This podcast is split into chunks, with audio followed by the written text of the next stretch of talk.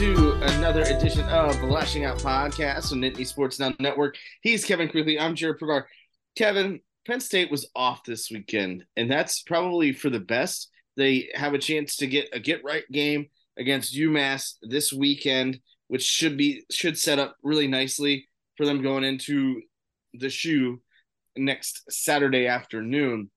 But Penn State to me is right where they want to be. They haven't really wowed everybody. Defensively, they've been impressive. Offensively, there's been much to be desired, but I, honestly, I think that's by design. Yeah, and you hit the nail on the head. That defense is top two, top three in the nation. There are not many defenses out there in the country who have been able to string together an impressive performance like they have over five straight games. And the offense has just been keeping their their cards close to their chest. They've they've had some really good games like West Virginia and obviously against Delaware. And then uh, the performances against Northwestern and Iowa left a lot to be desired. So they have this get right game. And I think for fans, we really lucked out that Penn State was on a bye week this week. Yeah, I mean, there's a lot that happened around the country, and I think we'll talk to that talk about that a little bit later. But for Penn State, I mean, we talk about how dominant the defense has been, and they have been very, very impressive. One of the top defenses, if not the best defense in the country. But the, it gets harder. It does not get easier for the Nittany Lions after the bye week. Yes, UMass is UMass. That should be a pretty easy game for them. Again, we're not going to see anything complex, and we haven't seen anything complex outside of the three DNs playing D line, like all, three D linemen, um, at, at, one time. But other than that, we haven't really seen anything overly complex by the by the Penn State defense either. And there's been no need to. You know, you you mentioned Northwestern and you mentioned mentioned Iowa, and they're still winning by multiple possessions. They're still winning by double digits. So, you know, as frustrating as it can be sometimes when they struggle or seemingly struggle, um, it, they're still doing a very, very, very good job of winning football games and and getting over thirty points. You know, when you have to figure that barometer out, right? And and what is the definition of unsuccessful? Well, they're putting up points. The, they're playing three-way complementary football, offense, defense, and special teams, but yet there's still more out there. And I think that's kind of what's frustrating at times if you're a Penn State fan there's still what you can see is is more to to be out there and more that that can be attained for that Penn State offense and honestly that defense too because I think once Ohio State rolls around once Maryland and Notre and not Notre Dame but Michigan roll around um then that's when things are going to expand that's when the playbook expands that's when that lack of threat with the deep ball is going to matter now it, it hasn't mattered yet and I and I do think a lot of it is by design but at the same time you know, that's when if it's not happening against Ohio State or those other teams, that's when you have to be worried about that. Yeah. And the defense playing the three defensive ends on the defensive line, that's pure genius from Manny Diaz, right? Defensive tackle was arguably the weakest spot of this team coming into the season. The O line was stacked, running back room stacked. You know what Drew Allar could do. Wide receiver room we thought was stacked. And then every position group on defense DN, linebacker, cornerback, safety, Every group except D tackle was good. Well, they've got six defensive ends who can all probably start at how many other top 25 teams? 20, 24 other top, top, top 25 teams. They're at least competing for a starting spot there. And he puts them all, he puts three of them on the field at all times. And then you have a two deep rotation all game long. Good luck starting. Good luck stopping three marquee pass rushers, marquee run stoppers. I mean, they just have caused a lot of havoc. And I think it's just pure genius from Manny Diaz. He knows where he has his athletes. It's kind of like when they had Matt, Micah Parsons. It's kind of like how they have Abdul Carter now. Just let them go be dudes. And they, they've been able yeah, to do that. And you're absolutely right. Yeah, no, I sorry to cut you off there, but you're absolutely right, Kevin. It, that's the thing. Like he's letting the defense fly to the ball and fly around. I mean, they are dominant. And, and like we saw them play against West Virginia. Okay, that's pretty dominant. We saw them play, you know, against Iowa, and you're like, whoa, like that is really, really, really, really dominant. And you know, of course, those are sort of outliers, but at the same time, you know, that's how Penn State has played. You know, they don't give up a lot of yards at the moment. Um, yeah, is that going to change? Absolutely, but I think you know against Ohio State, uh, not to put it, not to look past UMass, but I don't think that Adam the Adam Breneman Bowl is going to be a factor here. It's going to be one of those situations where I'm very interested to see an Ohio State matchup with this Penn State defense because Ohio State hasn't looked great. They, as much like Penn State, but I think to a lesser, to a higher extent, have not been fun- fully functional offensively. Again, they've had probably a little bit tougher schedule just given the fact that they played Notre Dame. But uh, West Virginia is starting to prove that that was a pretty big matchup uh, with their winning streak. Uh, but yeah, that's that's what I'm excited to see is is really everything start to open up for both sides of the football, and I think the best is yet to come um, on both sides. Yeah, and they're just stacked athletically on defense. You said they're letting them fly. I mean, that's probably one of the most uh, i'm not again not trying to speak in hyperbole but that's probably one of the most athletic defenses in college football as well they're not rolling out the purple people purple people eaters uh, since it's almost halloween time we can pull that reference back but they're not rolling that that kind of defense out it's just a bunch of dudes who are six foot to six five just freak athletes they're all running four five or better and it's like man good luck good luck outflanking them if even if they get out of position and then yeah, you mentioned Ohio State. Their win against Notre Dame starting to not look that good at all. Right. I mean, Notre Dame. And that's looks, a game they should have lost. Yeah, and Notre Dame looks being a free fall, and we're going to see what the athletes on the offense can do. And I, I think there's going to be some prime opportunity. They've they've shown that they don't really have a second wide receiver in the absence of Trey Wallace, who we think will be back this week. Uh, we'll talk about that more in our pregame show for UMass. But man, we got they got three tight ends that tight end room is three deep. You can roll two wide receiver, two tight end, and a running back. Throw a singles in out there. I mean, you got five athletes who who are arguably could go in the first round, um, or three of them could go in the first round, being the two tight ends and the running back, and maybe KLS is a late first round, early second round pick. So you can match Ohio State on talent on offense, and then their defense is just so athletic. It's just going to be. I'm I'm so looking forward to that game. Not to look past the 3:30 matchup against UMass, but um, the, the Ohio State game is really it's going to set up the conference for the rest of the year. And if James Franklin wins that game, it's probably going to be the biggest win of his career. Yeah, and I, and absolutely, you know, if you look at things like that, it's uh in in the grand scheme of things, like the the top five is very vulnerable. I think Georgia has at times shown that they're capable of losing, um, even though they haven't yet lost. Um, Michigan, I think, has looked the best, but they are also playing a schedule that is not great. Um, and then you look at, you know, now Oklahoma, who who got bumped up because they took down Texas. I, don't necessarily agree with that. They jumped nine spots. Um, but again, Oklahoma has looked beatable. You've you see Ohio State, they have looked vulnerable. Florida State, I don't necessarily think they're the number five ranked team in the country. So this is a year that Penn State has to maximize on where they're at this is the year to do it. And we're going to talk a little bit more about what's at stake um, for the Big Ten with the rest of the season because the rest of the season for the Big Ten gets spicy and it is going to be pure insanity with the way that the things are going. But again, Penn State's just got to take care of business. They've done that so far. Offensively, they're doing okay. They're doing good enough. They're not great by any means. But again, we've seen a pretty pretty base offense. Defensively, they've been dominant again, and that's still pretty vanilla. But I would expect expect things to get ramped up here relatively quickly as Big Ten play starts to unfold. But I really like how this how the schedule kind of works out. You play your first five games or so. Um, you play your first five games, then you get a bye week, then you get a little tune up, and then you go right into Ohio State. And that I think is a really, really nice setup for the Nittany Lions. Yeah, and if people are questioning your offense when you've won the last two games by 31 and 28 points, uh, I think the vanilla office is doing just just fine. No, I absolutely agree. Um, but it'll be interesting to see how this goes. I think there's a lot of a lot of things uh, that that can happen and, and that will happen.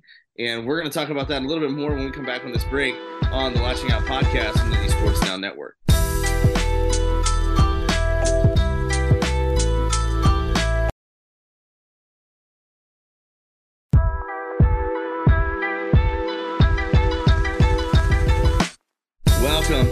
Second segment of the Lasching Out podcast on the Esports Now Network. I'm Jarrod. He's Kevin. Kevin, like I said, the Big Ten gets wild here coming up in the next few weeks. You've got you already had a little bit of that with Ohio State and Maryland. They were both undefeated. Ohio Maryland had them right where they wanted them for a little bit, and then a couple di- choice decisions by Mike Locksley um, kind of throttled any chances of uh, of, of an upset there. But now Penn State goes to Ohio State for a game at the Horseshoe in two weeks. That is, I think, the most important part. That game is at noon, big noon. Yeah, so that's great. It's going to be a six-hour contest on Fox, but that's going to take a little bit of the atmosphere out of it. It's supposed to be very, very red. Um, maybe it's the horseshoe in Taylor's era. I don't really know. Uh, to to steal some things from the NFL there, but that I think plays to Penn State's favor. Get up, and Ohio State has not been a great first half team. Neither has Penn State, um, and they're not known for getting on teams early by any means. But go in, show up, and get ready to go. Uh, but at the same time, Penn State's also got to play Michigan. Thankfully for them, it's at home. They've also got Michigan State, and that's down the road. Uh, that's the last game of the season. But Ohio State still has to play Michigan and Michigan still has to play Ohio State. And there's just so much that can happen because let's say that Penn State loses to Ohio State in the horseshoe, which is fairly likely, then they win against Michigan. Well, now they're 11 and 1. That would make Michigan 11 and 1. And if say Michigan beats Ohio State, they too are 11 and 1. And that's that's just in the same division, which is absurd anyway. But that is, I think, one of the crazier things that could happen down the road. Will that happen? I don't know, but I do think it's pretty likely. Yeah, and they Maryland or excuse me, Michigan and Penn State both still have to play Maryland, who proved up to Ohio State this past weekend. So there's there's a chance that Maryland could screw this whole thing up as being a five and one team. And if Maryland beats Penn State and Michigan, unlikely, but say they go to another, then we get a four team and 11 1. I don't think Maryland's of that quality, but Maryland can really play spoiler to either Penn State or Michigan late in the season. Um, and yeah, if if all team if all three teams, Penn State, Michigan, and Ohio State, all finish at 11 and one with a loss against a common conference opponent, they have Big Ten has to go all the way down to like the fifth or sixth tiebreaker, which then starts comparing the records of the of the Western Division teams that they played which I think Penn State has the lead on right now. But I mean, there's still a lot of football to play, but we're down to the sixth tiebreaker. It's just absurd. Uh, what is it? Next year, when a USC and UCLA come in, that there will not be divisions, and we'll just take the top two records, and then that kind of gets a little bit squirrely there. But that'll probably actually that'll probably simplify the process of the top two records of the conference. But well, it eliminates the terribleness that is the Big Ten West, right? You know, you look at Penn State's remaining schedule, Big Ten wise. Uh, Indiana has as many losses as as Ohio State, Maryland, and Rutgers and Michigan combined. Of course, Penn, Ohio State and Rutgers or Ohio State, Michigan are undefeated. Maryland has one loss. Rutgers has two losses. Um, then you look at Michigan State it has it's also two and three just like Indiana. But there's just so much that is is going to happen. Um, and I think that's what's that's what's crazy. You know, Penn State's schedule is tough. Don't get me wrong, but you look at the Big Ten West, and you've got Wisconsin right now that's two and zero oh in the conference. You've got Iowa that's two and one. Then everybody else is below five hundred. Northwestern, Minnesota, Nebraska, all and Purdue all one and two. Illinois is zero and three. Then you look at it's the complete opposite in the Big Ten East with you got Michigan, Penn State, Ohio State all undefeated. Maryland's got two one or one loss. Rutgers two, Iowa, and then Indiana, Michigan State, Michigan State are are winless. But again, you know, the Big Ten is is it's going to come down to those three matchups between Penn State, Ohio State, Penn State, Michigan, and or I'm sorry, two matchups. But it'll be interesting to see really how they play out because when you look at things from a schedule perspective, Ohio State's got Purdue this weekend. Um, they've got Penn State next weekend, and they're they're at Wisconsin, at Rutgers, home against Michigan State, home against Minnesota, and then they're at the Big House. Like for for Penn State to want to get to the Big Ten championship again, they've got to take care of business against Ohio State. They have to win at the shoe and control their destiny. The team that controls their destiny is in the best seat moving forward. Yeah, and then Michigan follows up. They they finish out the season Penn State, Maryland, Ohio State. That's kind of a gauntlet. Maryland's that fast rising team. Taulia's in his 12th season of college football. I think it has to be his last at this point in time. Um, Ohio State Purdue is, I mean, Ohio State's got to go on the road for a noon kickoff, uh, 11 a.m. body clock and actual clock because it's going to be central time on Peacock. Like, going to be zero hype for this game. I mean, we remember the Penn State Delaware game.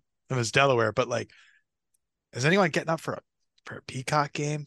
Like, the buzz on campus, the buzz around the school, like they've got to be looking forward to next week against Penn State as well. So, just the the Big Ten is set to is set to be a battle, and like you said, the team that controls their own destiny is it. And I said earlier, this this could be James Franklin's if they if he goes to Columbus and wins, it's probably the biggest win of his career, and it's way bigger than 2016 because 2016 was unexpected.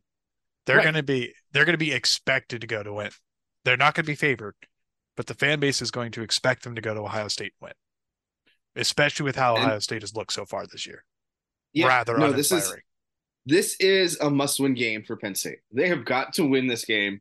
Number one, it's important for the program. You have to show that you can beat Ohio State and not on a fluke. Like the block six is one of the best plays in Penn State history, but we all know how fluky block field goals are, you know, no matter how accurate you are under 40. But you've got to go into the horseshoe. And, and the, the, the thing is, it's not that Penn State hasn't performed at the horseshoe. They've played well. They've played well there in situations where they are, are in position to win in the second half. But something has always happened, or or they let the game get away from them. And they should have beat Ohio State last year if Sean Clifford didn't do Sean Clifford things, right? The Sean Clifford experience, TM. But that was our first podcast. Post game, yeah. Sean Clifford experience. Sorry to interrupt. Yeah, that's right. No, no, that was very, very well worth it.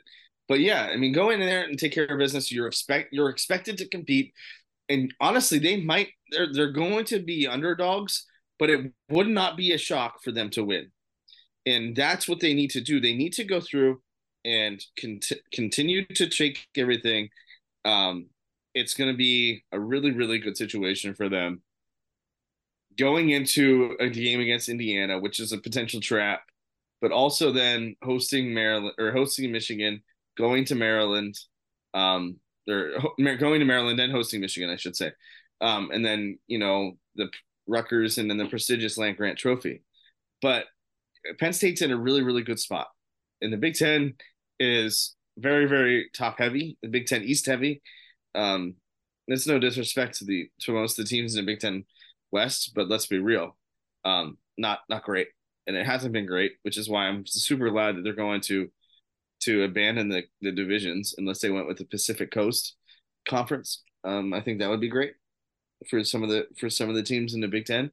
Um, but again, just go out and take care of business and let let the reins free. Let it let it rain and let it let the offense come to you. Be it be comfortable in it. And same thing with defense. Dial it up a notch and and get to a position like people are taking Penn State to go to the national title game. People are taking them to be in the playoff. This is the perfect opportunity to do so. This is going to help James Franklin validate his contract, validate the issue, the, what they're doing recruiting wise, validate the um the NIL stuff, and prove how good a coach James Franklin can be. Can you get your team ready to play at noon in Columbus? First, though, you got to get through UMass, and that's a whole other situation. Can you get your team ready, knowing the season is on the line just a week away? How massive of a win for recruiting would winning at Ohio State be? just huge. But I, but I think it's I think it's minimized though because it's a new game. And I think that's where it plays into Altoona, or not Altoona. I'm so used to color commentary now, but it's where it c- comes into Altoona's favor or Penn State's, Penn favor. State's favor. I even said it, and then it, uh, it did that. Speaking of Altoona, Kevin Givens fumble recovery and a sack against uh, Dallas Cowboys last night. Altoona zone, but nice little shameless plug.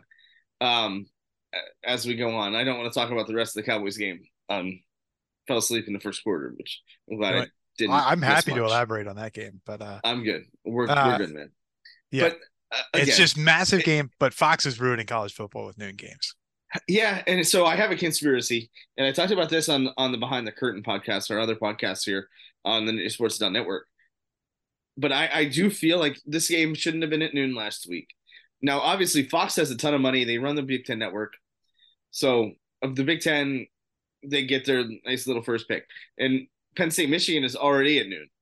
Well, these teams, and I think it's Ohio State, Michigan, and Penn State, all don't want to play each other at night. It's a great atmosphere for college football. We all love that as fans. All not necessarily as writers. I am I'm actually super glad the game's at noon because I'll be actually able to watch football and other things throughout the day, which is which is phenomenal. And that's like one of the coolest things for me though. But at, at the same time, you know, you you don't want to play the other team there. You don't want your season to be on the line in prime time at your at your opponent's place. And it's just one of those situations where I think now they're starting to realize, hey, if they're willing to play this at noon, they're going to do this all around. You know, Ohio State, Michigan is always at noon, but and that's Penn last State, week this season. It should be at noon. But yeah, like right. That, Fox has a primetime window. They've had primetime window for years. Why the hell can't we get a primetime game? Yeah. Eh, especially next weekend because it's not November. Anywho. Yeah. You want to talk about contenders on the rest of college football? Yeah, we're gonna talk There's about a- that when we when we come back from the from a quick little break here on the Nittany Sports Now Network.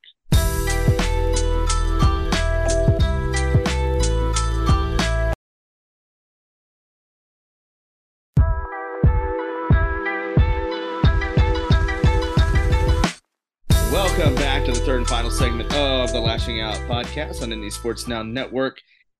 He's Kevin. I'm Jarrod. Kevin, crazy weekend in college sports tell me what you saw. Tell me what what you're what you're loving about it. On honestly, man, the best week of the season to for Penn State to be on a bye. I know you were soaking and basking in the glory of the return of Robert Morris hockey, and I'm congratulations to you for helping helping bring that back to the fruition. But man, what a weekend in college football! Top 25 matchups all across the board. We doubted Georgia. Oh, excuse me. I'm not going to put that on you. I doubted Georgia's number one team in the country. Carson Beck said, Beck, I got this. Zero, zero competition against Kentucky. Kentucky showed up to Athens, Georgia, and had absolutely not a damn thing ready for him. Carson Beck, 389 yards, four touchdowns, and a pick. Brock Bowers, seven receptions, yeah, right? 132 yards. Seven receptions for 132 yards as a tight end. I, dude, put him in the Heisman. I, I think he's in the Heisman race he's he's going to New York in, in December. You can put a stamp on that one. He's it, what tight end is getting national media coverage except Brock Bowers? Michigan handled Minnesota no problem. But let's get to the game of the week.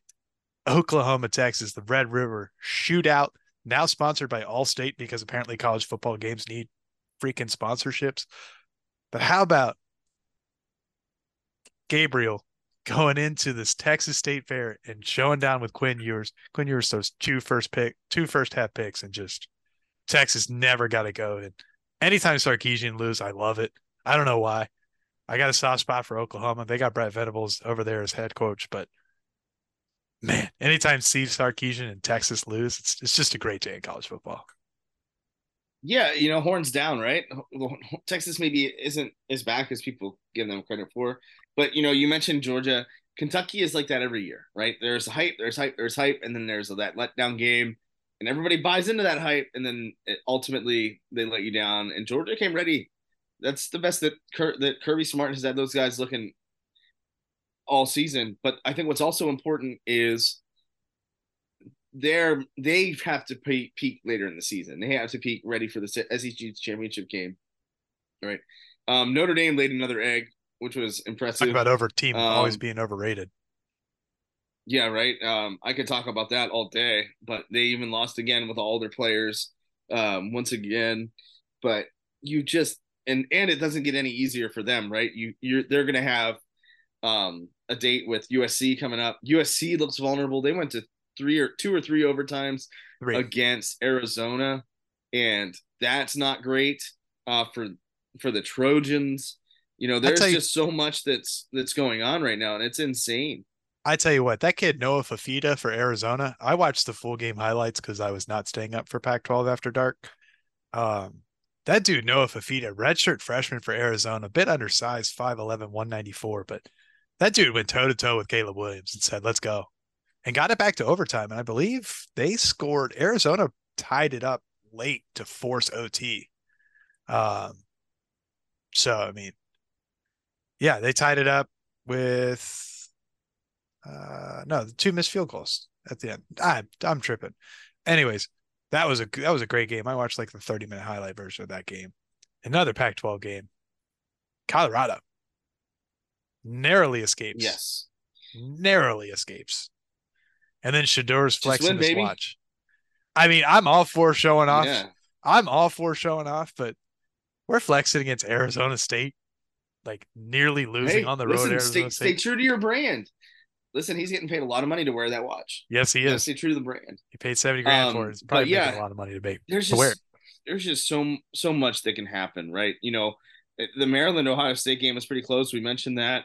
Um, Maryland had a th- really Maryland had a third quarter lead in that game. Yeah, and then it just got it went haywire.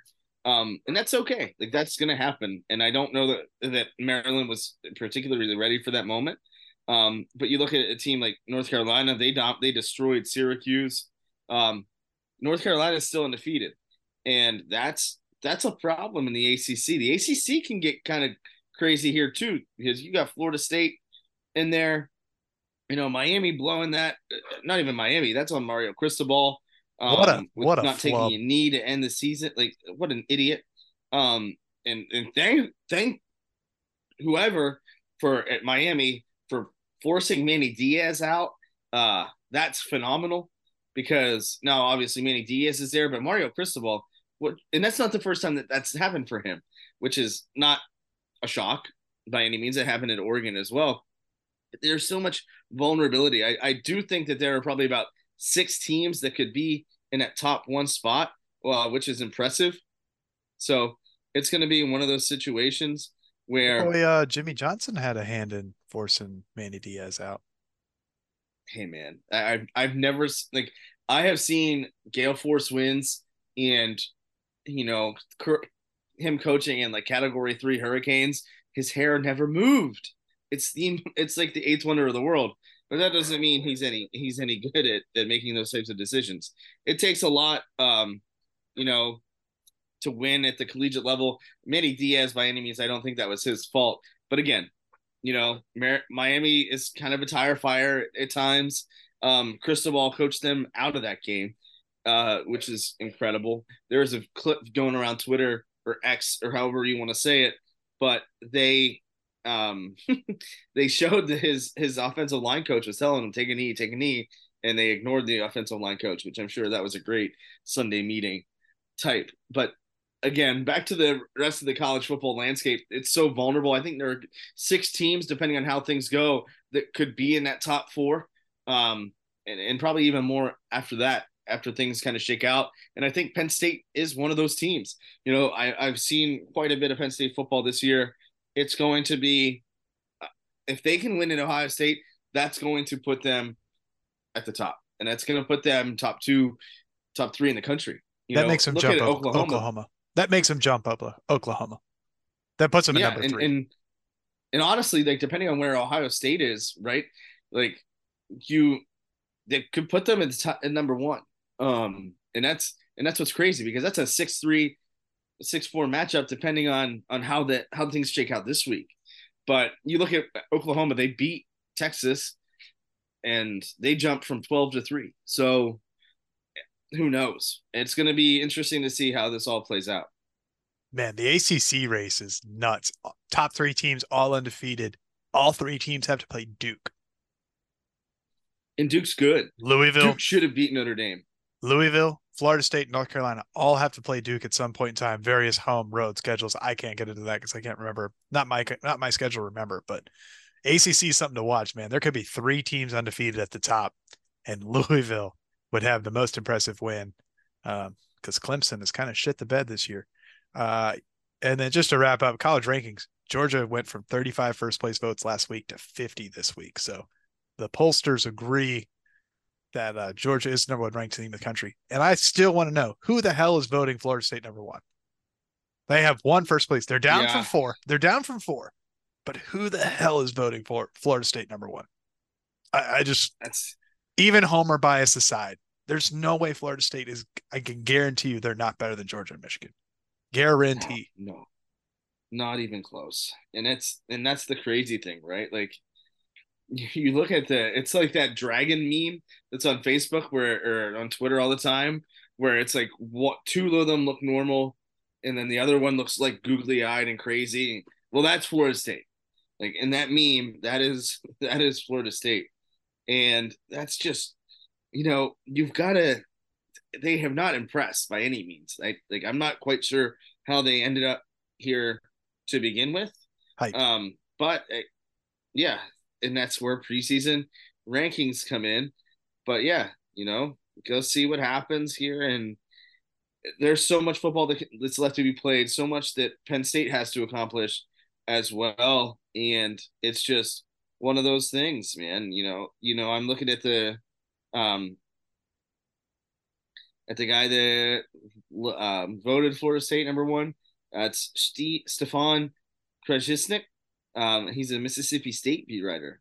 So that I, I mean, at least that's not a the homer type thing. So, so but um, they did have a homer vote, so it's good that even the homers jumped off the bandwagon. I forget who it was. It was a Florida yeah, State UF combo writer. Yeah, he's still um number. He's they still have them at number two, which that is again absurd. But hey, what do we know? We just talk about college football so hey, there's only so much that can happen. Kevin, let's get to what's the bet this week for us. Uh, we'll do that on Wednesday. How about it? My last shout out. Sorry to derail you. Last shout out. Kansas ranked 23rd ranked team in the country now. Impressive. Jalon Daniels was out again against UCF. 51 carries, 399 yards on the ground. That is not three yards in a cloud of dust. That is an impressive ground game showing against UCF, which was a conference game because I forgot that UCF is in the Big 12 because oh, that's right. Welcome to college football in 2023. That's right. I remember when UCF was self-appointed national champions. Hey man, they got it. a ba- they got a banner for it. They have all kinds of stuff around their stadium. It's incredible. But for Kevin Quigley, this has been Jarrod Prugar. We'll catch you again later this week on the Lasching Out podcast on the Nittany Sports Now Network. Thank you, as always, for listening.